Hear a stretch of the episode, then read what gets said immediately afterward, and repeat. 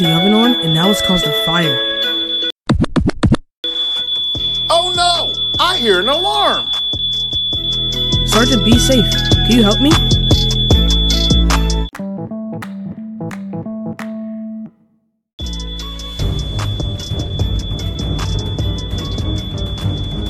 Sergeant, be safe to the rescue.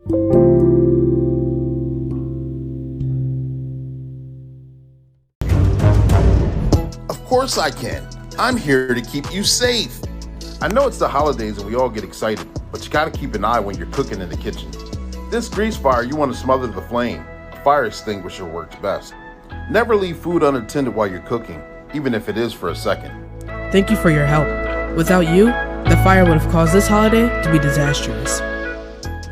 You're welcome. Hey guys, one adventure down. Now I'm back at the office. Let's see if I can give you guys some more tips for the holiday. We already talked about websites that are scams, emails, letters, and social media. Be careful where you put your information because once it's there, it's there.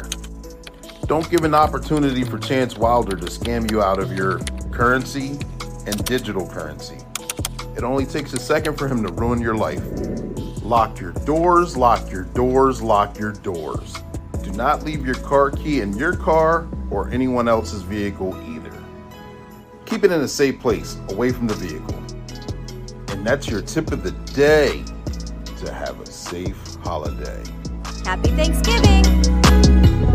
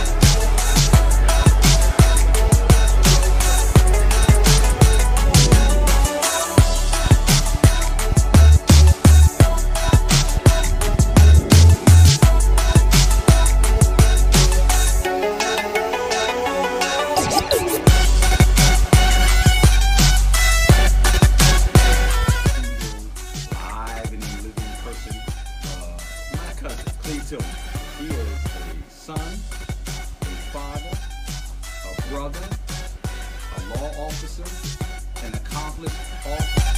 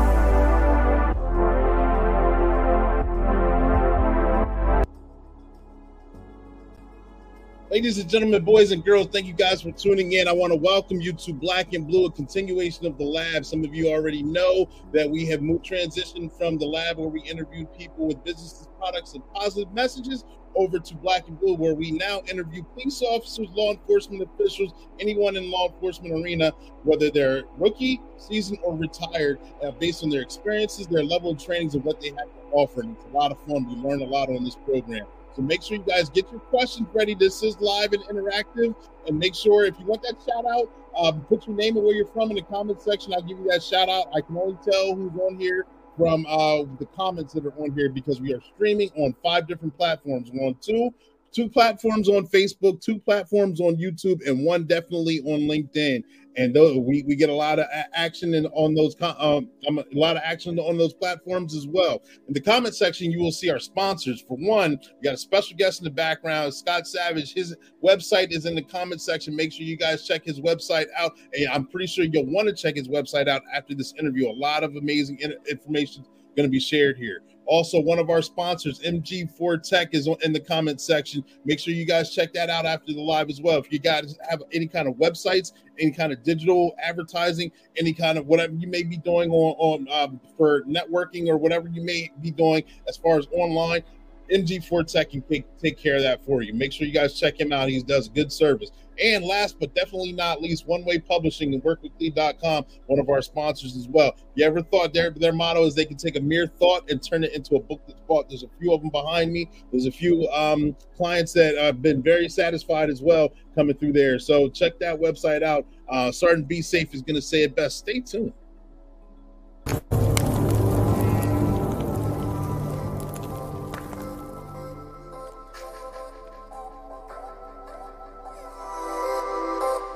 Hi, I'm Sergeant Be Safe. One Way Publishing is the sponsor for the podcast Black and Blue. And these books behind me are a few of the books that are on their website. Check out the latest one, The Lab Part 2. It just came out. It's a compilation of former guests that were on the show.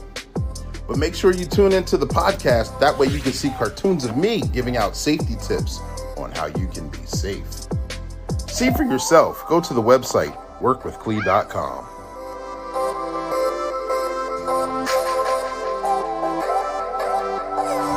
Subscribe now.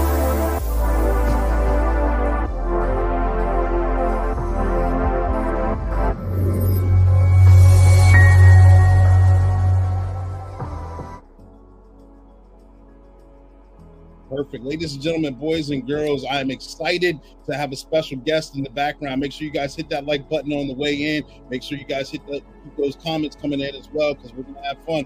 Your Motivational speaker, your empowerment coach, your author, and your favorite baker's favorite baker. And I got a special guest background. His name's Scott Savage. He's on the West Coast. For those of you who are here in Pennsylvania, Central Pennsylvania, that are watching the show, he's got over 20 years of experience in law enforcement and he started his own training company as well, the uh, Savage Training Group. And like I said, the website's in the comment section. It's going to be listed in the banner below as well. We're going to learn a lot of why he started the company, what the, the uh, training sessions entail, and a little bit about his background. But first and foremost, I'm going to bring him to the stage. Scott, are you here? I'm here. You hear me? Oh, perfect, perfect. Scott, hey, thank you for joining us. Thank you for coming to Black and Blue on the platform on the podcast. Can you tell us a little bit about yourself? Clee, thanks for having me. I really Absolutely. appreciate the invite. Um, I love all the stuff that you're doing. You're a busy man uh, like me, so I'm a working police officer. I work in um, California, right? So in the San Francisco Bay Area. I've been a cop for uh, coming up on 24 years. Before that, I was a uh, paramedic. Uh, before that, I was an EMT. So really, since age 19, um, I've been in public safety, and so that that's all I, I really know. That's been my life's work. And then mm-hmm. in 2019, I launched my own training company called the Savage Training Group. And it's like having two full time jobs now. Um, but I've got about 10 instructors working for me. We uh, do advanced law enforcement training classes, and we're just trying to raise the bar of law enforcement training. I think you might agree that a lot of uh, training that cops get is a death by PowerPoint. It's it's not realistic. It's check the box, and so we're trying to do something about that. Right. Absolutely, man. I'm glad you started the page. I, I, got a chance to check out your website, and here here's a little. It's no volume to this, but for those of you who are definitely going to check the website out afterward, um, here, here I, there we go. Yes, and I saw your uh, Instagram page too. I kind of tagged you in with a quote that you say, "Cops deserve the best training." And then going through your website as well, uh, you see a lot of the courses that are offered and things along those lines. And we're going to jump into that. Um, can you talk about, tell us about your current position and your responsibilities as of right now? Yeah, my current position at the police department, I work in our professional standards unit, which uh, encompasses our training unit and our recruiting and hiring unit. So uh, my full-time job you know in, in police work it's kind of nice because you can work a variety of different units most people think hey the cops are either you know pushing a patrol car uh, around or you're maybe a detective something they see or csi maybe that's something other people yeah. know but man, there's a variety of units you can work and I, have been really blessed in my career to work um, all kinds of different assignments from patrol to street crimes to um, uh, SWAT, uh, hostage negotiations. Um, I was on a, a, terrorism task force for a while. Okay. And uh, and now I'm working in, in the professional standards unit where mm-hmm. we try to recruit and hire um, people to be police officers. And in 20 coming into 2023, I think you know how challenging that is. So I'm I'm happy to talk about what we're seeing and what's working and what's not. And um, but it's it's been a great career and and uh, you know I've been doing training for just so long as a police officer, so it uh, it only made sense to kind of start my own thing on the side doing um, you know police training because that's that's really where my passion lies. Mm-hmm. And I think you know I watch the same videos that I'm sure you watch that your mm-hmm. your listeners, your viewers watch, and we kind of scratch our head on man, why you know why would someone do that, right? And I think um, you know it's not all training, right? Some of it's just people's ethics and morals and stress inoculation, all that stuff. But a lot of it has to do with training, and I think we can train officers to perform at a high level you know it's going to be expensive it's going to be hard to do it's going to be challenging but i just think you know if the average person saw the way police officers are trained i don't think they'd be impressed you know mm-hmm. i think that they, there's a lot to be um, a lot that we need to evolve especially coming into 2023 so um, so yeah it's it's just it's amazing uh, to be a police officer it's a fantastic career mm-hmm. it's very very challenging um, but mm-hmm. i've had just a really blessed career and and you know, I still recommend it to people, believe it or not. Being a cop in California in 2022, and I still recommend people become a cop. So I can understand absolutely. And um, it's interesting. You said you've been in the, the field of service since you were 19 years old as an EMT, correct? Yep. Well, who were some of your mentors and influencers? What got you to actually? What when did you have your wake up call that this profession is your calling and something that you knew that you were going to do for the majority of your adult life? Yeah, it's a, really a couple of different things. I would say, a, um, I, you know, when I grew up, I didn't have pictures on my wall like posters and stuff of sports mm-hmm. figures. Um, I really, I can remember being like a little guy and remember seeing like ambulances and fire hmm. trucks mm-hmm. and cop cars go by, and just thinking, wow, you know, just like, wow, those guys are like very important. That's what I remember thinking. They must be very important. They they look like they're going somewhere important. They're doing important things and you know, I grew up lower middle class. We didn't have a lot of money. There's no, we didn't go on vacations. We didn't do a whole lot. So I was always looking for something that was exciting. What's, you know, what's important? What's exciting? And, and I was really drawn to that. And um, coming into high school, uh, I'm a musician too. I, I played drums, been playing drums okay. since I was in eighth grade. Okay. And in high school, man, I wanted to be in a rock band. That's all I wanted to do. I didn't care about high school. I didn't care about anything. I just wanted to be in a rock band, like a lot of young guys do, right? Want to mm-hmm. play music and uh, you know as that as i maybe grew up a little bit more and and started getting into my early 20s um, and started caring less about music and really wanting to do something man i really want to do something a little bit more what i thought was important um, doing mm-hmm. something for other people that it was very noble and and i was really drawn to i remember a show when i was growing up called um, rescue 911 uh-huh. And uh, it was just like a recreations about these crazy medical calls, but they would feature the paramedics. And I just remember them like they get the call and then they like jump in the ambulance and they'd be like, you know, it just looks so, wow, man, it's so important. These people are really counting on right. on you. And it was just so attractive, and it's so cheesy to say like, oh, I just want to help people, right? That's what most people say, but man, I really felt that, you know, and and uh, so I um, put myself through EMT school and uh, got a job on like a an ambulance where you do the transfers from one hospital to another. wasn't doing the 911 stuff.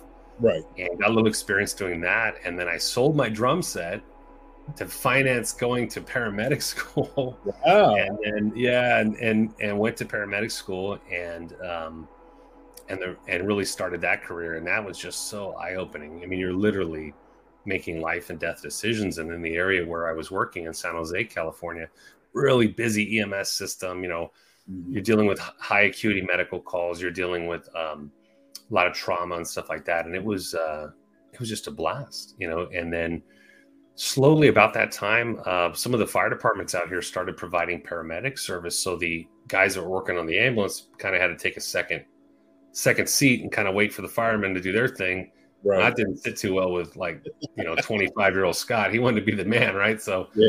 i started thinking what's a career field that is similar that is noble. It is um, a true profession. It's physically challenging, mentally challenging, something I can be proud of. It's exciting, and it was like police work. You know, police work was the a very natural thing, and and uh, when I became a cop, actually being a paramedic before uh, gave me a lot of people skills and gave me a lot of like I was used to being calm in the middle of stress, you know, and, and so there was a lot of advantages. Uh, the only key difference was that as a paramedic, when people when you show up on their door, they're like, "Oh my, I'm so glad you're here," Yeah. and they, and they wave to you with all fingers and you know all their five fingers. And and as a cop, it was a little different. Obviously, the greeting we get at the door, and people don't always uh, wave at us with all their five fingers, but It's usually Um, one. Yeah, yeah, it really is. So, um, but that's that's how I got into it, and then, and you know, I'm almost 50, and you know, we're coming into 2023. Here I am. Good, good, good. Got the calling and answer. Had had a journey to, to actually get to the position that you're in right now. Got a. Uh, I see Shayla's on here. Thank you for tuning in. Please tag like and share. I, am sure continuous relevant training is such an important part of being a police officer. This is great. Absolutely, yes. Uh, continuous training is important because what you don't use, you lose. Absolutely. That's right, and, and she may be um, surprised to know that depending on what state you're in, the standard, the the training standards, just totally vary by state to state. Yes. There are some states that require that you can actually become a police officer, be uniformed, be out there on patrol before you ever went to the academy. Mhm. are some states that don't have, uh, you know, once you go to your defensive tactics or hand to hand sort of training in the academy, there is no requirement for you to ever be trained in that again, which is that's incredible, right? Um, then there's other states that have a higher standard. And so, you know, when people talk about police training, I almost feel like saying, what do you mean by that? Like, what is true in one state is different than another state and, and varies by department. And, you know, there's something like 18,000 departments. It just totally varies. Um, so when a police officer shows up at your door, a lot depends, you know, on that person's personality, their training, their experience. Um, so, you know, if there's ever calls for standardization, like, hey, there needs to be sort of a national standard, I don't really disagree with that.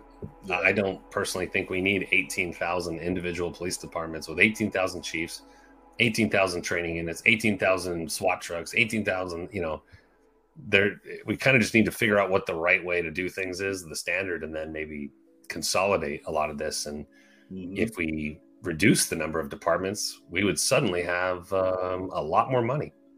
We wouldn't need so many chiefs and so many, per, uh, you know, HR departments and so many SWAT team. We could consolidate all that. We'd have the money for training, but um, as it stands right now, with a lot of agencies being defunded, either formally or informally, the first line item to go is training. You know, Yeah. so Yeah. pretty sad. Yeah, absolutely. I know. Um part of, I know like you were saying that um you were the were you the training the uh, the the training instructor for your department and that that's what gave that led you into actually uh, starting this company um um Scott Training Group um and how important is I know we having you know, unified training across the nation would be highly important. I know from state to state it varies.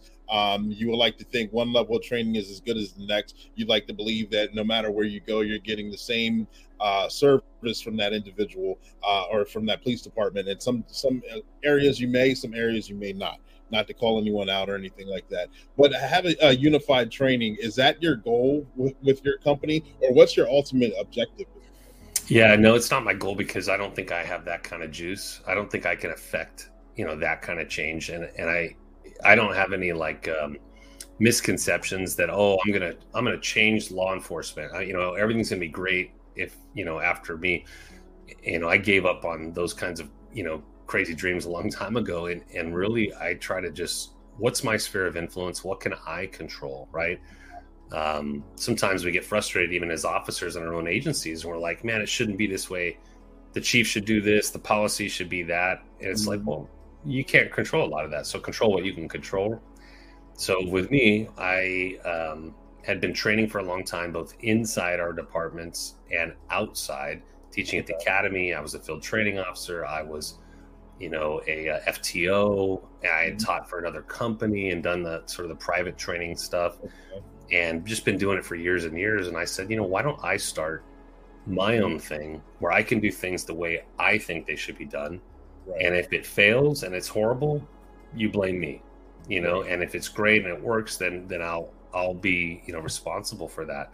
Mm-hmm. And so, um, I just want to do. I, I just want to raise the bar. You know, I just. again, law enforcement training, oof, there's a lot of areas for improvement, and uh, I want to be part of the solution. I want to be part of, um, you know, moving things in the right direction. And so that maybe, just maybe, the students that come to our classes at the Savage Training Group, um, perhaps they're going to be able to perform better, right? Because right. it's not about going to a class and you watched a great class and it was a fun instructor and maybe you saw some videos.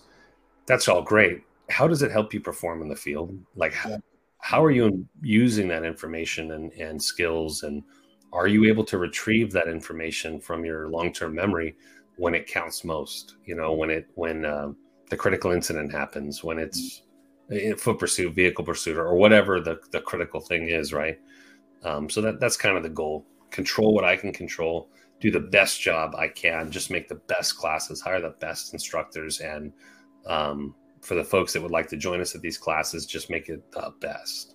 Gotcha. So, striving to be the best, what kind of courses do you offer?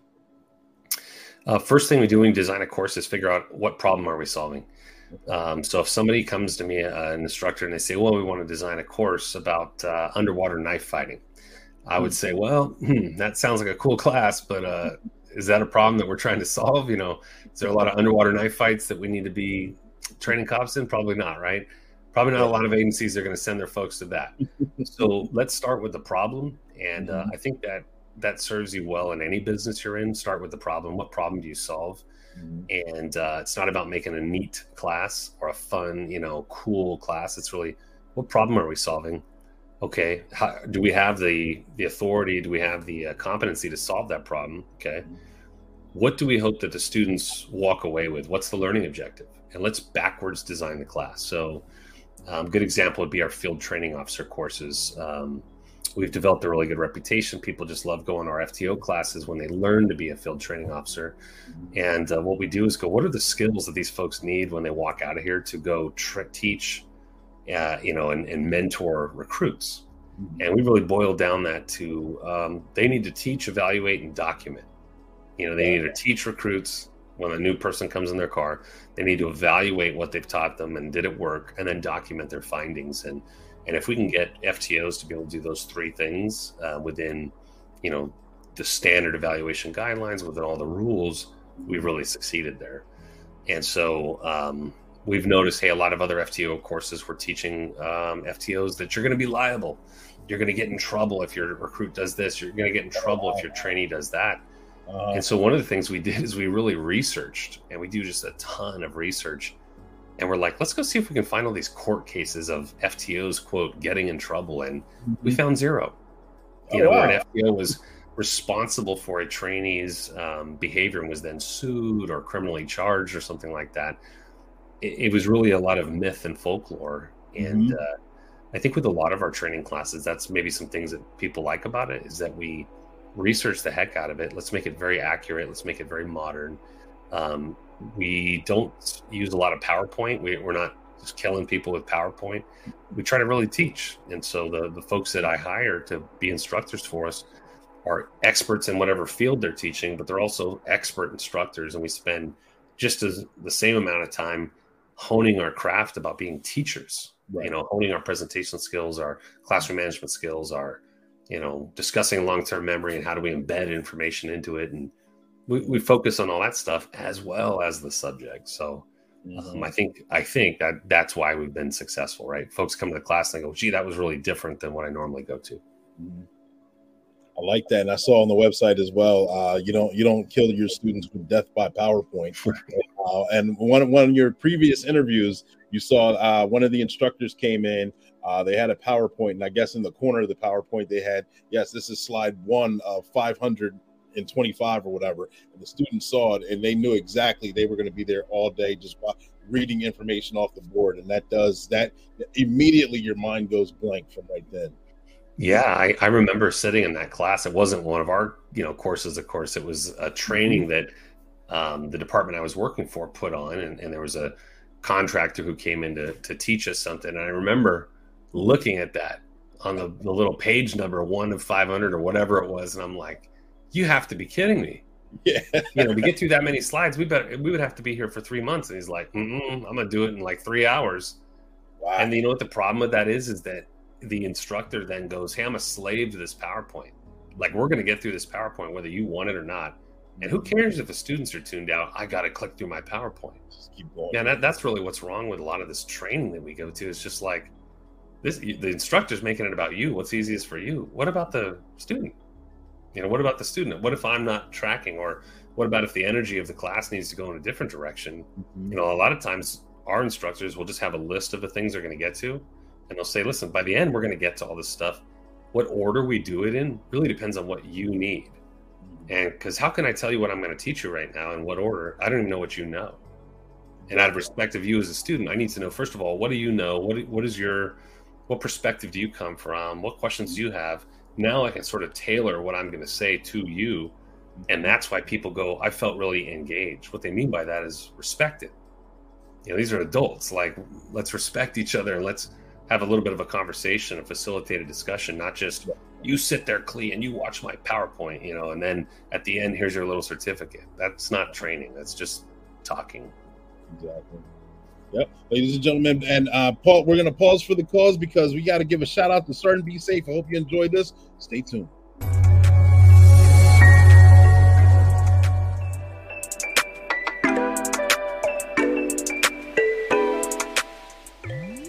Hello, this is Sergeant Be Safe.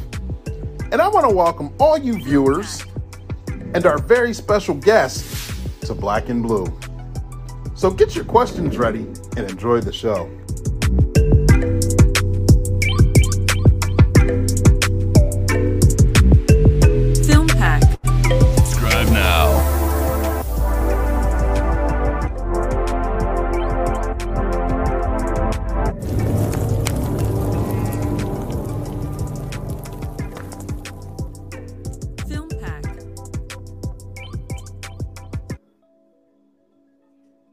Welcome back to Black and Blue, ladies and gentlemen, boys and girls. I hope you guys are enjoying yourselves. We're right in the middle of the interview. We got Scott Savage backstage. We're going to bring him back here to the forefront. We're learning a lot about training, about things on uh, his company's uh, the Scott Savage Training Group.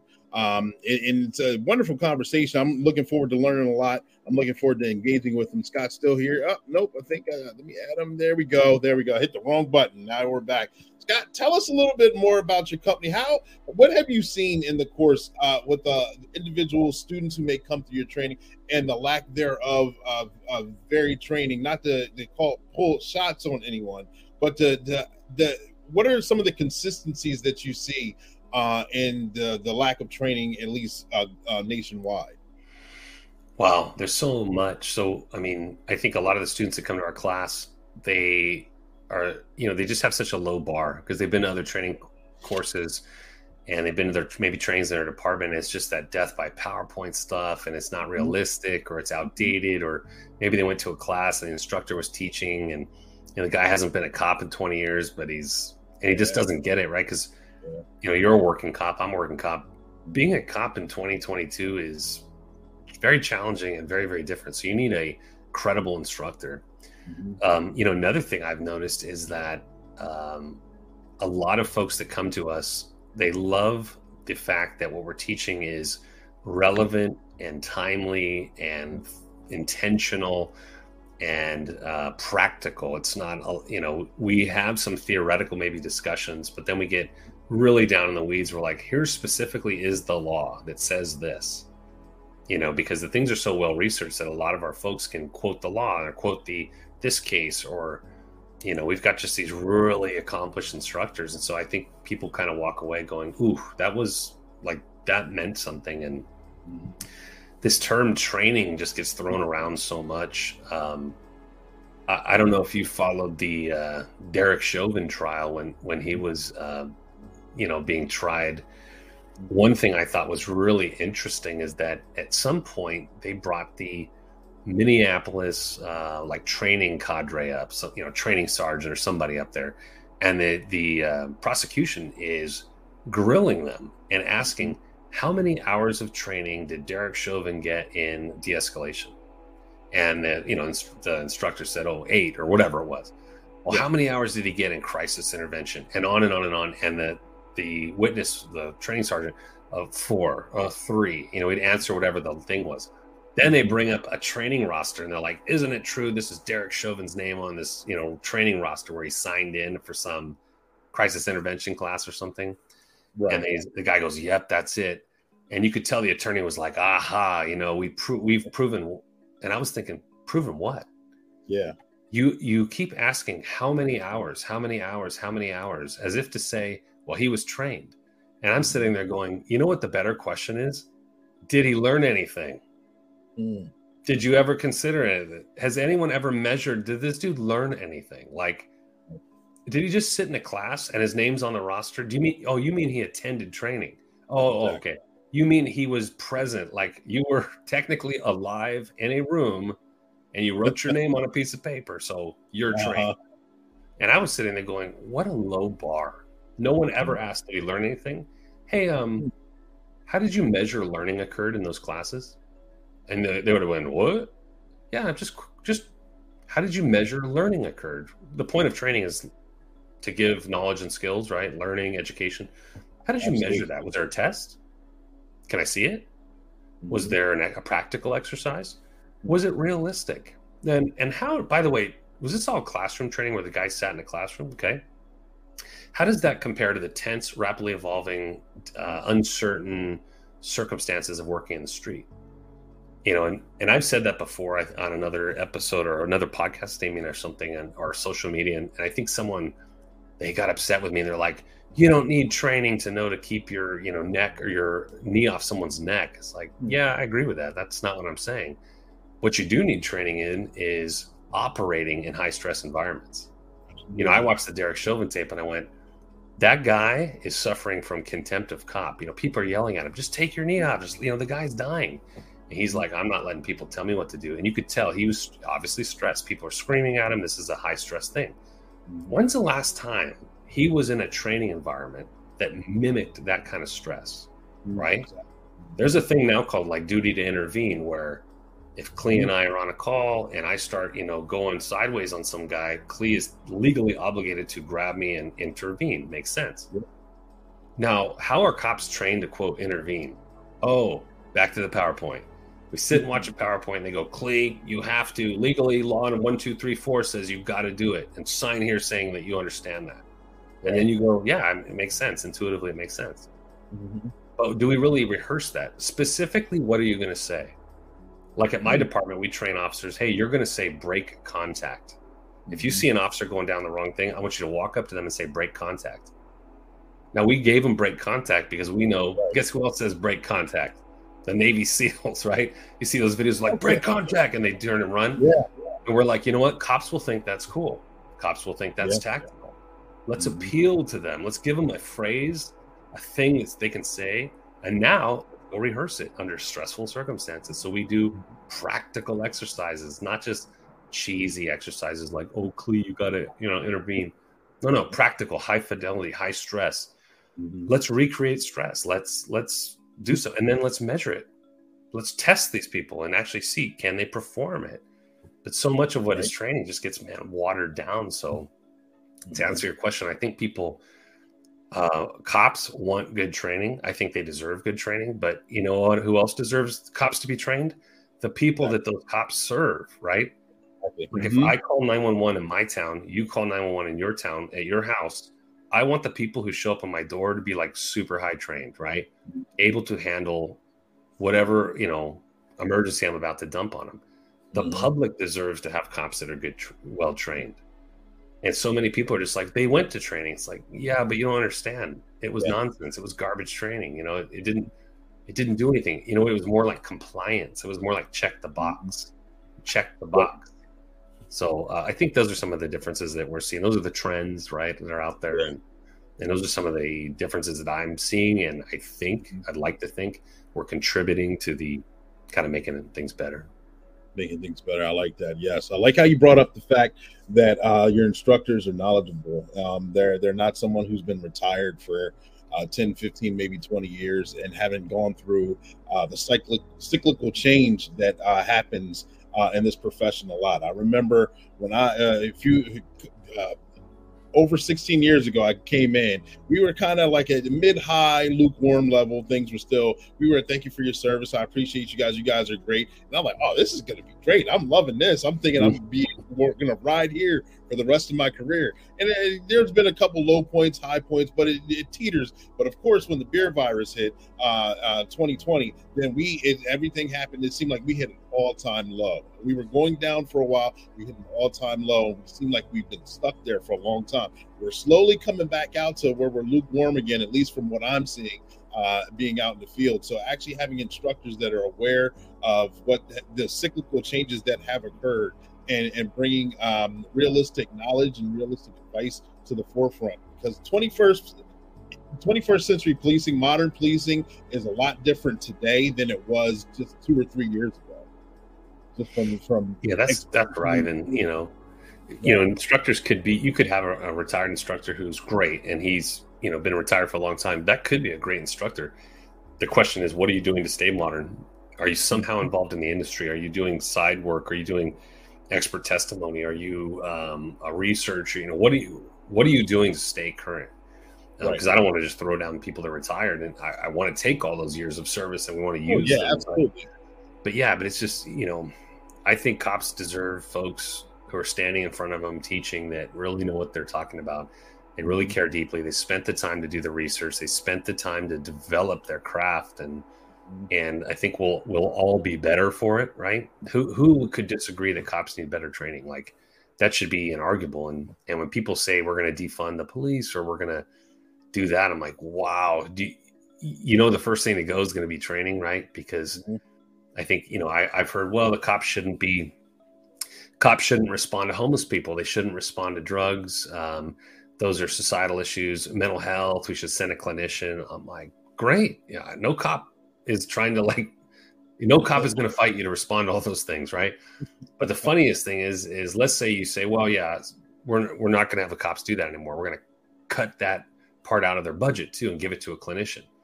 Okay, well, guess what? There is no line item budget in any police department that says homeless response, uh, calls of involving drug addiction. What they are going to do is find a line item budget, and the f- big fat one that's going to be the first to go is training, because you can't cut salary, can't cut vehicle, you know, maintenance or whatever. They're going to be like, "Ooh, training, that's discretionary. We don't really have to do that," so they're going to cut that. So now you're going to get even less trained police officers because they're not going anyway. And if someone says, "Well," that's why we got to change the whole system. We got to get rid of all police. Okay. But you're going to hire back who? Well, we got to hire back somebody that's going to, you know, protect us and guard us. And okay. And then what are they going to do? Well, they'll probably need like a, a phone number to, that we can call that they can be sent out, you know, and probably some vehicles. Oh, okay, sure. And you want them to have a gun? Yeah, some of them will have guns, and but they got to get training and to know when to use them. Okay, sounds like you're reinventing the police. Um, Yeah. So they all need training, right? Right. Okay. So no matter what you do, like these, we're going to have to train them. Whether you keep what you have, you change it a little bit, or you get away, get away the whole system. Like Mhm. we need people who have good training to be out there. So, yeah. Gotcha, gotcha. On this platform, I know this question comes up a lot about community policing uh, and the importance of it. And I, I- I know in the forefront. There's shop with the cop. There's National Night Out. Uh, uh, there's coffee with cops. There's so many different things nationally that go on that are interactive. Um, getting out of the patrol car, uh, walking the beat, uh, playing basketball, going into the schools, uh, just any kind of going going into a civic or, or um, a boys and girls club, uh, Boy Scout. So many things happen. What is your uh, um, what is your idea? What's your impact on uh, community policing? What do you think? What challenges do you think we are facing to actually improve our community policing nationally? Wow, a controversial answer, but you know everything you just mentioned was an event. You know everything you, you mentioned was a special kind of thing, meaning this is when, when we do those things, that's community policing. The only one that you didn't mention was that one getting out of your car and walking the beat, right? Mm-hmm. Uh, you took my idea right there. I, I think, yes, maybe those events are important, but let's Mhm. not see community policing as just this sort of one time event, or maybe we have a special unit that does that. We got a special unit that handles all of our community stuff. What? You know, I think we're all supposed to be doing that. Yeah. And I, I'm less concerned with like those types of one-off events and one, you know, little program here and there. I think everything we do, you know, can be a community policing endeavor. And I know from me personally, uh, as just a let's say, not talking about my work, but at my home, if I call the police, I don't particularly want to go have coffee with a cop. I don't particularly want to have, you know, pancakes with a cop. I don't particularly want to go visit the police station. I, I don't really need it, any of that. What I do want is if I call 911, I want a cop at my door who is professional and competent at whatever I'm mm. trying to ask. And if you know someone's breaking into my house, I want these people to get there quick and and rain down on the, on whoever's doing that. If it's my house got broken into and someone's going to show up at my house, I want whoever's coming there to be like, "Hey, I'm really sorry this happened to you. Don't worry, I've done this a million times. I'm going to write down the report. We're going to catch this guy, you know, and eh, whatever." So, you know, I'm more like, "Hey, I, I just wish everybody was super confident and professional and Mm. um, even if it's a really stressful thing, man, I, I think the community policing out there is the little stuff. And you've been doing the job a long time. You know what it is, right? It's getting out of your car, it's walking around the neighborhood, it's answering people's questions, it's not being a jerk. It's, um, you know, if somebody says, if someone says something flippant to you, it's holding your cool. And because everyone's watching you, right? And they're like, is this guy a jerk? Is he a thug? Is he flippant? Is he immature? Or is this dude a professional? No matter what someone says to him, he just keeps his bearing and he's like, you know, just looks the part of the police officer by having a certain demeanor, very, very professional, reserved. And um, th- those are kind of my thoughts. The other stuff, the one off stuff, sometimes just gets seen as, hey, we'll have that unit work all that stuff. We'll have our special little community unit and they'll do all that stuff that none of us want to do, right? It's like, well, I don't think that's really the point. the point was to get the community involved. And it's just the little things, you know. I Right. if I had call cops, I just want super confident, professional people to to arrive on scene and handle whatever I couldn't obviously handle by myself, and uh, the rest of the stuff I could, um, you know, personally don't could do without. Gotcha. Makes perfect sense. Makes perfect sense.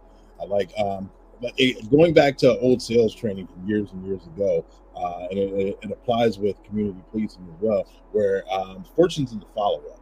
Uh, if someone just had their vehicle uh, broken into, and um, you, you do everything that you need to do, um, you do the follow up. Even if the person's arrested, you go to court, and you know I don't want to get all into it. But a week or so later, after everything's done, a- as you go back out, you go back out to that person's house. How's everything going? Everything okay? Uh, did, did, did we miss anything? Uh, How, what's what's life been after this resolution? And just to see the look on someone's face of like, wow, you came back. Like it, it, it, it sets a hold with them. And not only will they remember that, then the next time you see them, wherever it may be, they're that much more engaged with you. They're, hey, Clee, I just want to let you know I appreciate what you did about a year for me. Uh, I uh, did for me over a year ago. Uh, I just want to let you know, two houses down. Why don't you keep your eye on X, Y, and Z because I see this going on. It may not be a big deal. It may. I didn't want to call 911, 911 about it, but since you're here, I just wanted to let you know. And bam, there you go. Mm-hmm. It's true. and mm-hmm. just yeah it, it is a little bit of a sales job that we're doing out there you know you kind of need to put on your professional face and and you know, this may be the 10th call you've handled today and you're like burnt out and stuff like that. But to the person that called you, that this is a big deal, you know, and some people don't want to call 911. They don't like the police to begin with. And so, you know, you show up at their house. Gosh, it sure would be nice if you could just have a little bit of empathy and and I don't think you have to hug everybody and you know hug a thug and all that stuff. you don't have to do any of that. You just have to be professional because even thugs and even gangsters and even you know people that resisted arrest and you get them in custody, just dust them off and be like, "Hey, you tried, right?" But stop stop with the uh, flippant comments that you shouldn't have done that, man. You should respect my authority, man. Just forget all that stuff and just be professional with people. Um, mm-hmm. It goes a long way. It goes a long way. Right. And I know I've asked you uh, kind of in the back office uh, you, it, while we were exchanging emails. Um, you said you had wrote some articles um, that are on your website. Uh, what kind of topics are, are were those articles, blogs, or those those conversation pieces? Uh, what what yeah. were those about? Yeah, if you go on our website, savagetraininggroup.com, there is an articles tab, and it has articles that I've written for trade publications on really specific, hyper technical kind of stuff um, or it'll have like podcast interviews. And so mm-hmm. there's articles there about police training, some of the maybe the topics we talked about now. Um, then there's articles about um, different specific tactics um, that that police officers can use to hopefully avoid violent confrontations. One that um, that certainly gets a lot of attention is uh, what to do. What the, what should the police do when a uh, person is armed and in a mental health crisis, potentially suicidal. They're in their mm-hmm. own home. Uh, mm-hmm. The police have tried to coax them out to take them on a mental health hold, but the person doesn't want to come out. In years past, the police, that was a pretty standard tactic. We would kick in this person's door and mm-hmm. compel care on them. And unfortunately, that sometimes resulted in shootings, right? The police are shooting the person that they're trying to save from shooting themselves yeah. It almost doesn't make sense, but it's exactly what used to happen. And so we developed a, a, a training framework called response to the non-criminal barricade, and um, it's really about the what the laws are because a lot of police officers that do kick in this guy's door to try to go save him from himself they believe falsely that they're required to by law they think they have some legal obligation so we show students these are the actual laws in your state like when we travel to different states we'll research their laws and show them their laws. And then we provide them tactics um, on how to use to disengage, what the framework is, the decision making model to disengage, and then how to re engage with that person, hopefully at a later time with additional services. Because, yeah.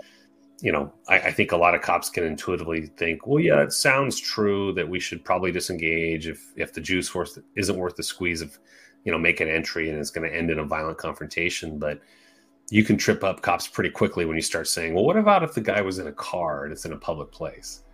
Well, what about if he's in someone else's house? So, what about if you leave and he harms a neighbor? Are you going to be liable? And when you start asking those questions, a lot of cops go, Ooh, I don't really know the exact rules, but we got to be clear on this stuff. We're coming into 2023. You have to, as a police officer, be an expert in use of force law. Mm-hmm. That is the thing people are marching in the streets about use of force decision making. When you think about it, that's the thing people are marching in the streets about. They are unhappy with the decisions individual police officers make regarding use of force. You know, controversial shooting, controversial use of force. That's what people are marching about. Mm-hmm. Use of force decision making. And so, a lot of what we teach in our classes, practical de escalation and tactical conduct, that class is all about use of force decision making um, it is so much about what we do. We talk about the laws, we talk about tactics, we talk about human performance, we talk about all the different things that come into play that hopefully is going to help that student have a concept of, ooh, how can I, to the extent I can, avoid violent confrontations? You know, you won't always be able to avoid it. As a police officer, you are 100% going to use force on people. It is 100% of the time going to happen because some people you're, you're just not going to negotiate with them. It's going to happen. Right. But there's a lot of other people that we can use tactics, we can use the law to our advantage, and we can outmaneuver, outthink our adversary. And so, a lot of the articles on, on, the website are about you know topics like that, and there's YouTube videos and, and all that stuff. This video will be on there soon, and so um, yeah, it's just it, trying to get a lot of content for cops to watch. Um, hope, and it's it's really different, Clee, than than a lot of the stuff that's out there. This sort of like, I know you've seen what you've seen it like me. This thin blue line, raw, raw, chest beating. We're the, you know, whatever. We're America's heroes, and everyone else doesn't get us, and you're either with us or. This really drawing a line stuff. Yeah. Um, a lot of it's real pedestrian, it's real juvenile stuff, and so um, the content on our website is really tr- very, very professional, very, very um, stuff you can be proud of. It's stuff departments can use for training. So it, it would be stuff that your chief, your training unit would all be uh, very much okay with. It wouldn't wouldn't be uh, controversial stuff like that. Gotcha. Gotcha. Good answer. Good answer. Ladies and gentlemen, we're going to pause again for the cause. You know, we got to give a shout out for the sponsors. Uh, let us know how you feel and what you think of Sergeant Be Safe. Here it comes.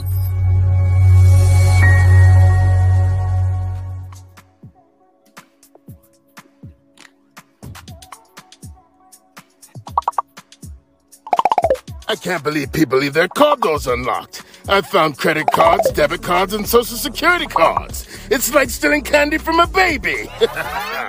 Aha! I caught you. Party pooper, be safe. You can't stop me. I know my rights. I'm just walking around here. Listen, ladies and gentlemen, the days of Mayberry are pretty much over. I'll take Rob You Blind to jail. However, he will be back. It's important to keep all your doors locked and your valuables secured because Rob You Blind will take full advantage of crimes of opportunity. So remember to take the extra step and lock your stuff up. And that's your tip of the day from Sergeant Be Safe. Subscribe now.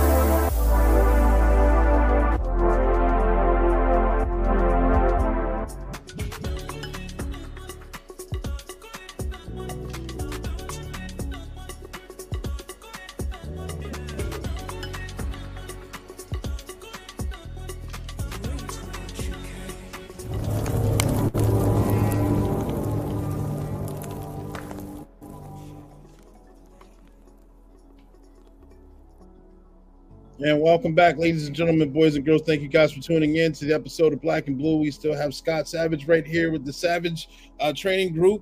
Um, we've been ta- having a, a wonderful discussion. I want to ask now, Scott, where do you see the Savage Training Group in about three to five years? What is your? I know it's kind of short term, long term, uh, best case scenario. Where do you see uh, your company going in about three to five years? Yeah, I, I see it growing. Obviously, um, that that's pretty much I would say any you know entrepreneur, any any business's goal. However, I, I want our growth to be uh, very very measured. So I, I don't I don't want to lose quality in, in favor of quantity, and so I, I really don't want to be like, hey, we've got a training class every week at every street. You know, uh, I, I really want us to stay um, with the the goal is always high quality. So I do see us adding additional instructors, adding additional courses, being in more states, um, and then also adding our online presence. We have some online courses um, which were developed during COVID, um, and so I, I, see us really uh, bolstering that so that if you're a police officer, maybe in a small, you know, rural area, and it's not something where you're going to be able to get to one of our classes, hopefully you can go, "Ooh, I can just access this material online." And so uh, that, that's really the goal. Just continue the trajectory, put the students first, put uh, make sure everything is very high quality. Uh, continue to research, continue to uh, not be satisfied with the status quo. My least, you know, favorite quote is "That's the way we've always done it." So, just really be the antithesis to that, and and just continue continue to grow and try to be a professional represent representer of our industry that people can be proud of um, because again there's there's some folks out there that are speaking on our behalf that i'm sure you cringe just as much as i do when you see them and uh, i've been given a platform and I, I, get to go to conferences or be interviewed by people like yourself. And and i just want to make sure i'm doing a good job so that uh, you know folks can be proud of me and represent our industry well. Absolutely. I like that as well. I think you're doing a tremendous job uh, by the way. Um, thank you yes and and, and like, like you said early on in uh, the beginning of this interview, um, like yeah, since the beer vibe 2020 has hit uh, nationally, uh, a lot of departments in all industries, not just law enforcement, but a lot of agencies throughout the nation have been hit with uh, recruitment, re, uh, uh, retainment, hiring, uh, finding qualified applicants. Uh, and I know it's going on almost everywhere. What? How do you feel we should tackle these challenges on finding qualified applicants and keeping uh, officers who are seasoned, who are quote unquote quiet quit? Yeah, I think to answer it in reverse, the way to keep seasoned officers is, is the same way that you would keep employees in any entity folks stay places that they feel they are um, celebrated, that they feel that they are contributing to a cause larger than themselves. Um, money has been shown statistically to not be a great motivator of you know to keep people there. You might keep someone begrudgingly there because you paid them a lot. you know, we do need cops to have a, a great salary and great benefits because it is a very dangerous career. Um, but I think you can get a lot more bang for the buck if you uh, invest in your people um, get them great training, get them great equipment, and uh, make them feel wanted, make them feel like they're part of a, something larger themselves, something that part of the solution. And then with retent or with uh, recruiting folks, um, I think what we need to do is give more accurate portrayals and more accurate information to potential candidates. So I would defy any of your watchers right now, your viewers, to uh, go on your your local department's Instagram or Facebook page or social media page. I'll let me now predict what you will see there. You will see a cop in a park handing a balloon to a kid or or uh, playing basketball with a kid. Mm-hmm. You will see if the agency has a canine unit, you will see a kid or somebody petting the dog. Mm-hmm. You will see community events like Coffee with a Cop, National Night Out, and such and such. Here's what you won't see what those cops really do all day long. they do not hand out stickers all day long. They do not let you pet the dog all day long. That dog is kind of mean, right? That German Shepherd, a lot of cops are scared of them. Um, let's stop lying to people and hmm. telling them that cops, being a cop is just, oh, it looks so great. You guys just walk through the park and hand out stickers and talk to the community and work at lemonade stands and work at community events. it's just all smiles. Well, man, that sounds awesome. You're, you're going to pay me all this money just to smile at people? and then the people get here and they're like, ooh, damn, this is not what I thought police work was. Let's be accurate. Yeah. Tell the story. What happened last night? Why were those cops down the street? What was all that about? Oh, they caught this and that. Here's the gun they took off the guy. Mm-hmm. Oh, actually, a bunch of dudes ran from our cops yesterday. Here's a quick audio snippet of that. Mm-hmm. The radio traffic um, here's what we found. You know, here's the guy that just broke into the house down there. We got him. You know, the canine got him. It's pretty messy. Yeah. Be accurate. That's going to tell your public exactly what you actually do so that when you do actually use force on someone and your public sees it, they're not shocked because they only knew you as the cops who hand out stickers and National Night Out and Coffee with a Cop people. And then they see your body worn camera of you using force on someone and they're like, oh my God, this is shocking. Because they thought nothing ever happened around here into your potential recruits, they're going to go, "Ooh, I have an accurate like knowledge of what police work really is." Mm-hmm. Because it is not this like Mayberry fluffy kind of thing that is being portrayed on departments' Instagrams. And I know why they're doing it. Mm-hmm. We have a PR issue, right? And they mm-hmm. wanted to be like, we're friendly, we're friendly. Hey, just look over here, look how friendly we are. Instead of being realistic, don't lie to people and don't try to make it something it's not. And we do do all those community events. I can see right now chiefs that are listening to this are like pulling their hair out, like, I hate this guy.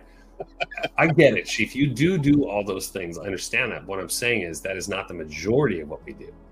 And if this the purpose of the social media is to snow people or to make them think something, okay, then keep doing it. But if the purpose of your social media is to truly tell your story, like so many people say it is, tell the mm-hmm. story.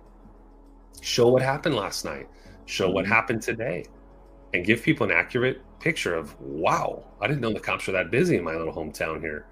You know, this yeah. is kind of sketchy out here. Now, when I'm thinking about defunding these people, I am think twice. and to the young cats that are like, hey, I might want to be a police officer. Okay, we don't want to lie to you. I want to show you everything that police work mm-hmm. is. Okay, I want to mm-hmm. show you the good, the bad, everything in between. Now, do you still want to do this? Because I'm not trying to we're not trying to just recruit you by thinking it's all fun and games here. It's actually not. You know, I, I hand out stickers to the kids. I, I've visited the lemonade stand. I've, you know, whatever. But that's, you know, a very, very, very small percentage of what police work is. It's dirty, it's nasty, it's gross, it's uh, dangerous, it's violent, it is uh, wearing, it's sad. You know, there's a lot of like negativity that goes on. It's kind of our bread and butter. People don't call Clear Eye when they're having a great day. I just want to call you guys and say I'm having a great day. Why don't y'all come on over? No, they call us when things have got out of control.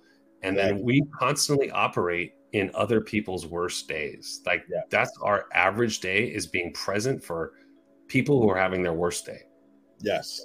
And if you think about it, that's a kind of a heavy thing. And so, if you are a young man or woman and you right now are deciding you want to become a police officer, first of all, you have nothing but my respect because you've seen all the videos and you still want to sign up. Mm-hmm. Awesome. And we owe it to you, though, to let's be honest with you. And so I think for departments, um, let's change the way we're portraying ourselves in social media. Let's create a re- recruiting website that isn't just all like helicopters and fast roping down and SWAT and all this cool stuff. It looks like a movie, right? That's Yeah. killer, but come on, dude. Like, there's like 20 guys in the department that do that. Um, it's probably not going to be you. Like, you're going to work midnight patrol. Yeah, for a long Um, let's give an accurate picture, you know, and so and then let's let's give all the information out. Like this is how you're successful. This is what would disqualify you during a background process. This is just so you have all the data, and then you can make an informed decision. I don't want to talk anyone into becoming a police officer, but if you've made that decision and you want to become a police officer, I want to help you um, be successful in that. Be safe, be successful, have a long and healthy career. Man, I like that. That was, that was a beautiful answer. I know that answer actually brought back a story, a mental story of mine, um, without giving too many details away. Um, I was on a, uh, an alarm before uh, once on an incident. Uh, didn't turn out to be a major incident. However, we had a canine there. And as we're doing the perimeter search and we get done, uh, we have um, a, a kid and then a parent from across the street come over who actually knew that we had a canine unit, SLAR canine unit at um, at uh, uh, one of the schools for one of the functions for whatever reason. Uh, wanted to come over and pet the same canine um, that they saw at the function, who was already the end of the day during that day. The canine was nice, friendly. The Canine was working, tail everything was uh, high alert. Kids coming over wants to say, "Hey, puppy, wants to go." Like, no, no, we had. I Mhm. remember it, it, it, it came out of nowhere and like, no, we, now's not the time. Please stay away. This is about to turn real bad. And- and just Yeah, that's right. That's right. So canines available for certain things. I understand too, and I'm eh, why they're available for certain events. But then when they're utilized for their actual uh, capacity at work, then it, it, it, it needs to be zoned in. You're right. You're right. So maybe we could just be a little bit more accurate and a little bit more transparent. I hate that word. Like now we're using buzzwords, but Yeah, to the extent you can, we don't have to tell them the, the, the suspect's name and date of birth and all that stuff. But you could pretty easily put up some kind of picture on on Instagram or whatever, and just with a quick little synopsis about what happened. And you know, people love that stuff. First of all, Mhm. Neighbors they love to get on that what that next door app, and they they love all that stuff. So let's give them what they want. But without giving away like any kind of confidential information, you could certainly just tell the story, and that's going to Yeah. help people that are thinking about becoming coming into this career to get a more accurate picture, right? Because Mhm. if you think it's all like, you know, fast roping out of a helicopter and doing SWAT stuff, it's not all that. If you think you're just going to get on and be, I'm just going to be on CSI. I'm going to wear a, a nice looking suit every day to work. I'm going to get in the lab. I'm, you know, all that stuff. It's like, dude, that that is not it. And if it is a dude at your department that does it, it's like one guy, and it's not going to be you for 20 years. You know, you just got to be realistic with people. Like, yeah, you're going to work all those assignments, but we are not hiring you for that. We're hiring you for average Joe who works at night in the rain, in the snow, in the heat, on Christmas. Like, that's going to be you. You know, your friends are going to be partying on Friday night. You're going to be working. Your friends are going to be uh, having a brunch on Sunday morning. You're going to be working yeah, uh, your friends are going to have a normal you know routine you're going to be awake at like tuesday at like three in the morning walking around your house because you work nights so you're already awake that's going to be you no one else is awake just you you know Yep.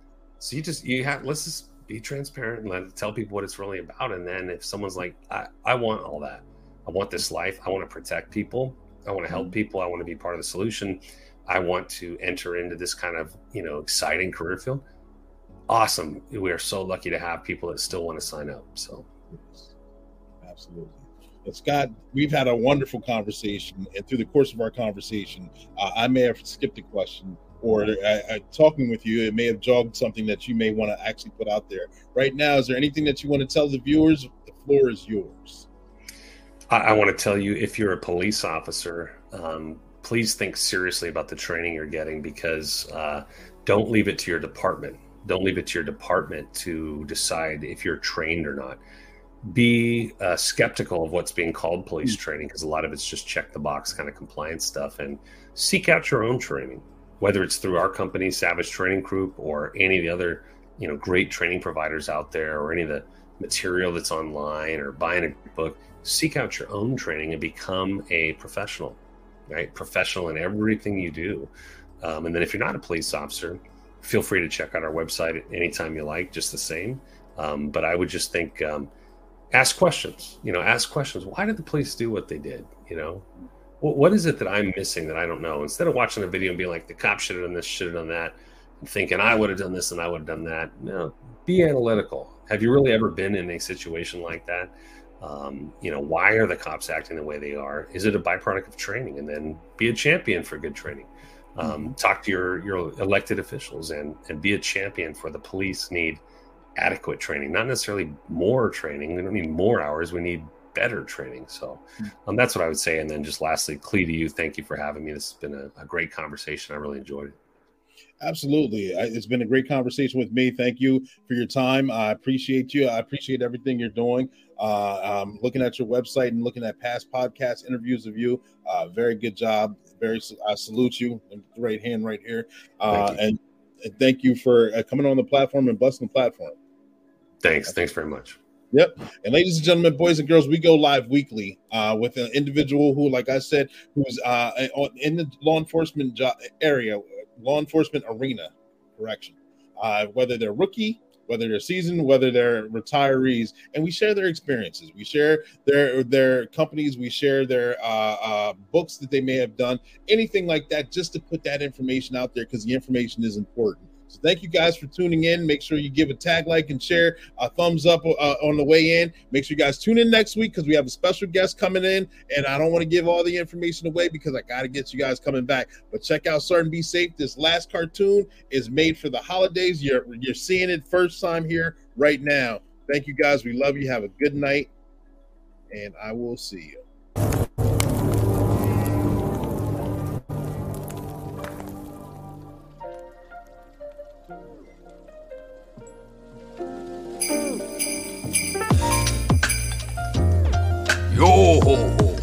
Disguised as one of Santa's helpers, I'll steal these presents from right under his nose.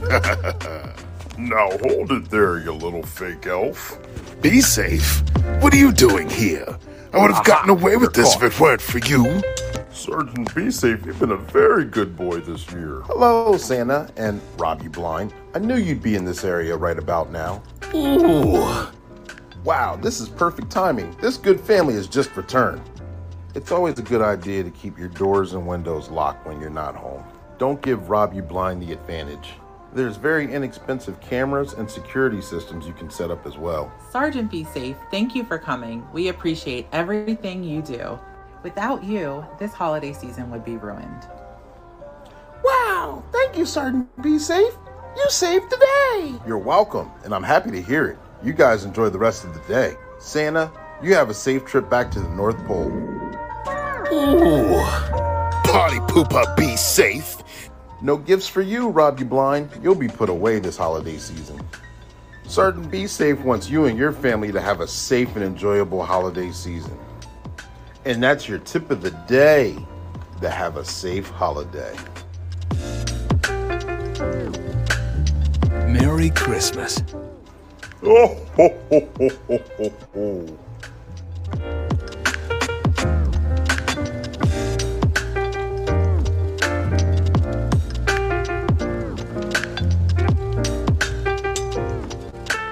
Subscribe now.